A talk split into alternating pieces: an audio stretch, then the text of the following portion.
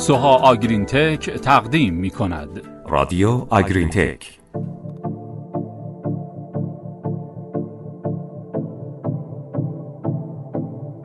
به نام خدا. سلام. شما شنونده رادیو آگرین تک هستید و ما از گروه علمی کشاورزی محسنیان با شما همراهیم. این پادکست پادکست سی و ششمه.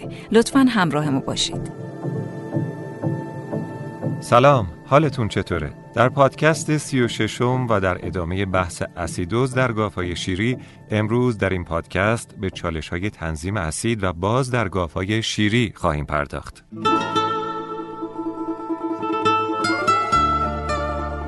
خب اول به این اشاره کنیم که هدف تغذیه گاوهای شیری حد اکثر کردن تبدیل مواد خوراکی جیره به سوخت متابولیکی برای تأمین نیازهای تولید شیره. بخش کربوهیدرات مواد عالی قابل تخمیر در شکمبه عموماً به دو بخش فیبری و غیر فیبری تقسیم میشه که عمده بخش غیر فیبری رو نشاسته تشکیل میده. مواد عالی قابل تخمیر در شکمبه یکی از موارد مهم تاثیرگذار در تولید پروتئین میکروبی هستند. علاوه بر این فیبر جیره هم عمدتا در شکمبه تخمیر میشه و به اسیدهای چرب کوتاه زنجیر تبدیل میشه. اما نکته که باید مورد توجه باشه اینه که تولید اسیدهای چرب در شکمبه نباید بیشتر از توانایی شکمبه در جذب اونها باشه وگرنه منجر به کاهش پهاش محیط شکمبه و اسیدوز تحت میشه. یکی از مهمترین و شاید اصلی ترین مواد عالی قابل تخمیر در شکمبه نشاسته است. پتن و همکارانش در سال 2012 و هامر و زبلی در سال 2017 به این نتیجه رسیدن که حزم نشاسته با توجه به نوع قله مورد استفاده و فراوری قلات به شدت متغیره. مثلا در سال 2012 پتن و همکارانش در مقاله متاانالیزی گفتند قابلیت هضم شکمبهی نشاسته جو، گندم و چاودار تقریبا 76 درصده در حالی که این فاکتور برای ذرت و سرگم تقریبا 55 درصده. اما قابلیت هضم نشاسته برای جو، ذرت و سرگم در کل دستگاه گوارش به ترتیب 95, 92 و 80 درصد بود. این موضوع نشون میده که قابلیت هضم نشاسته در بعد از شکمبه عموماً جبران کاهش این قابلیت هضم رو در شکمبه می‌کنه و اما فراوری قلات فراوری غلات هم در میزان و محل هضم اونها تأثیر گذاره. مثلا قابلیت هضم شکمبهی نشاسته برای دونه ذرت با رطوبت بالا فلیک شده با بخار و یا خشک رول شده به ترتیب 76, 54 و 49 درصد بود. اما قابلیت هضم نشاسته در کل دستگاه گوارش برای هر سه فراوری که اسم بردیم 90 درصد بود. بنابراین میشه نتیجه گرفت که با تغییر نوع فراوری میشه حداقل 20 درصد از هضم نشاسته رو از شکمبه به بعد از شکمبه انتقال داد. این تغییر می‌تونه باعث کاهش تولید اسید در شکمبه و نهایتا جلوگیری از کاهش پهاش اون بشه بدون اینکه در تامین انرژی مورد نیاز گاو مشکلی ایجاد بشه. بله اما مشکلی که وجود داره اینه که نشخار کننده ها توانایی زیادی در حجم نشاسته در بعد از شکمبه ندارن. و اگه حجم نشاسته ورودی به روده کوچک خیلی زیاد باشه بیشتر اون دفع میشه. حالا راه حل چیه؟ یه راه برای غلبه به این مشکل و تأمین انرژی گاو استفاده از چربی های محافظت شده در جیره است. اما دقت کنید جیره گاوها نباید بیشتر از 6 تا 7 درصد چربی داشته باشه که اون هم باید به صورت مساوی از سه منبع مواد خوراکی جیره، دانه های روغنی و چربی محافظت شده تأمین بشه.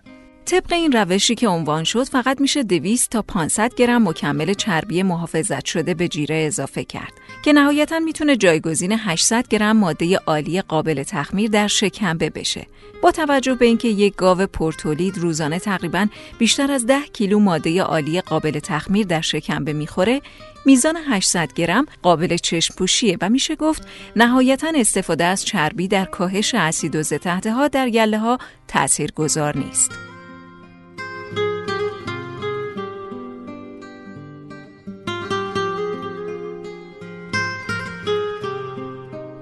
نکته خیلی مهم در حفظ پهاش شکمبه جذب اسیدهای چرب از دیواره شکمبه است. جذب این اسیدها از یک طرف باعث تأمین انرژی برای دام میشه و از طرف دیگه با تأمین یون بیکربنات باعث حفظ پهاش شکمبه میشه.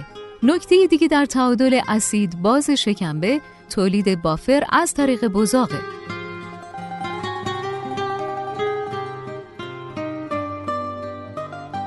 چیبیسا و همکارانش در سال 2016 گفتند تولید بافر بزاق بعد از جذب اسیدهای چرب دومین عامل مهم در حفظ پهاش شکمبه و جلوگیری از اسیدوزه. جیانگ در سال 2017 گفت که تولید بزاق در گاوهای پرتولید تقریبا 250 لیتر در روزه اما تغذیه جیره هایی که فیبر فیزیکی کمی دارند به طور خطی باعث کاهش تولید بزاق میشه. کروگر و همکارانش هم سال 2017 گفتند تولید بزاق در هنگام نشخار و خوردن تقریبا یک و هشت دهم و یک و دو دهم برابر تولید بزاق در زبان استراحته و به همین دلیل مصرف کنسانتره زیاد و یا جیره هایی با فیبر فیزیکی پایین باعث کاهش تولید بزاق و نهایتا کاهش پهاش شکمبه میشه. بنابراین استفاده از جیره هایی که باعث تحریک نشخار و جویدن در های شیری بشه با تولید بزاق می‌تونه مانع اسیدی شدن شکمبه و نهایتا اسیدوز دام بشه.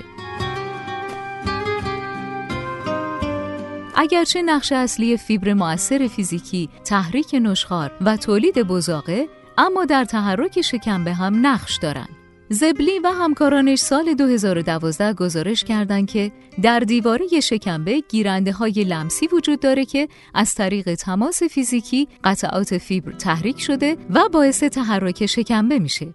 رادیو آگرین تک استورن و کریستنسن نشون دادن که مهمترین مانع در جذب اسیدهای چرب شکمبه حرکت این اسیدها از محوطه مرکزی شکمبه به نزدیک دیواره اونه تا با دیواره تماس برقرار کنند و جذب بشن. جریان خون هم از عوامل مهم در جذب اسیدهای چربه. وقتی شکم تحرک بیشتری داشته باشه، جریان خون بیشتری به سمتش حرکت می‌کنه و این باعث افزایش جذب اسیدهای چرب میشه. بنابراین فیبر مؤثر فیزیکی علاوه بر تأمین بافر شکمبه از طریق افزایش نشخار، از طریق افزایش تحرک شکمبه هم باعث کاهش احتمال اسیدوز در گاوهای شیری میشه. بله نتیجه کلی این که با انتخاب نوع غله و یا فراوری مناسب اونها و تأمین فیبر موثر فیزیکی به کاهش فشار اسیدهای چرب در شکمبه و نهایتا کاهش احتمال اسیدوز میشه کمک کرد. بریم نکات کلیدی رو با هم مرور کنیم.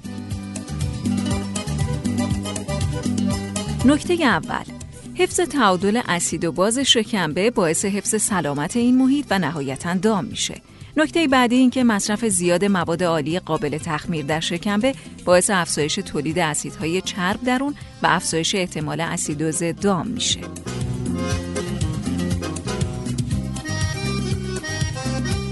با انتخاب غله و فراوری مناسب اونها میشه تولید اسیدهای چرب در شکمبه رو مدیریت کرد. یادمون باشه تغذیه چربی نقش موثری در جلوگیری از اسیدوز نداره. و نهایتا فیبر مؤثر فیزیکی با تحریک نشخار تولید بافر و افزایش تحرک شکمبه نقش مهمی در حفظ سلامت این محیط یعنی شکمبه داره. با پادکست هفته 36 همراه بودید و در این برنامه درباره چالش های تنظیم اسید و باز در گاف های شیری با هم صحبت کردیم. ممنون از همراهی گرمتون با این برنامه. تا شنبه بعد به خدا میسپاریمتون. خدا حافظ. خدا نگهدار.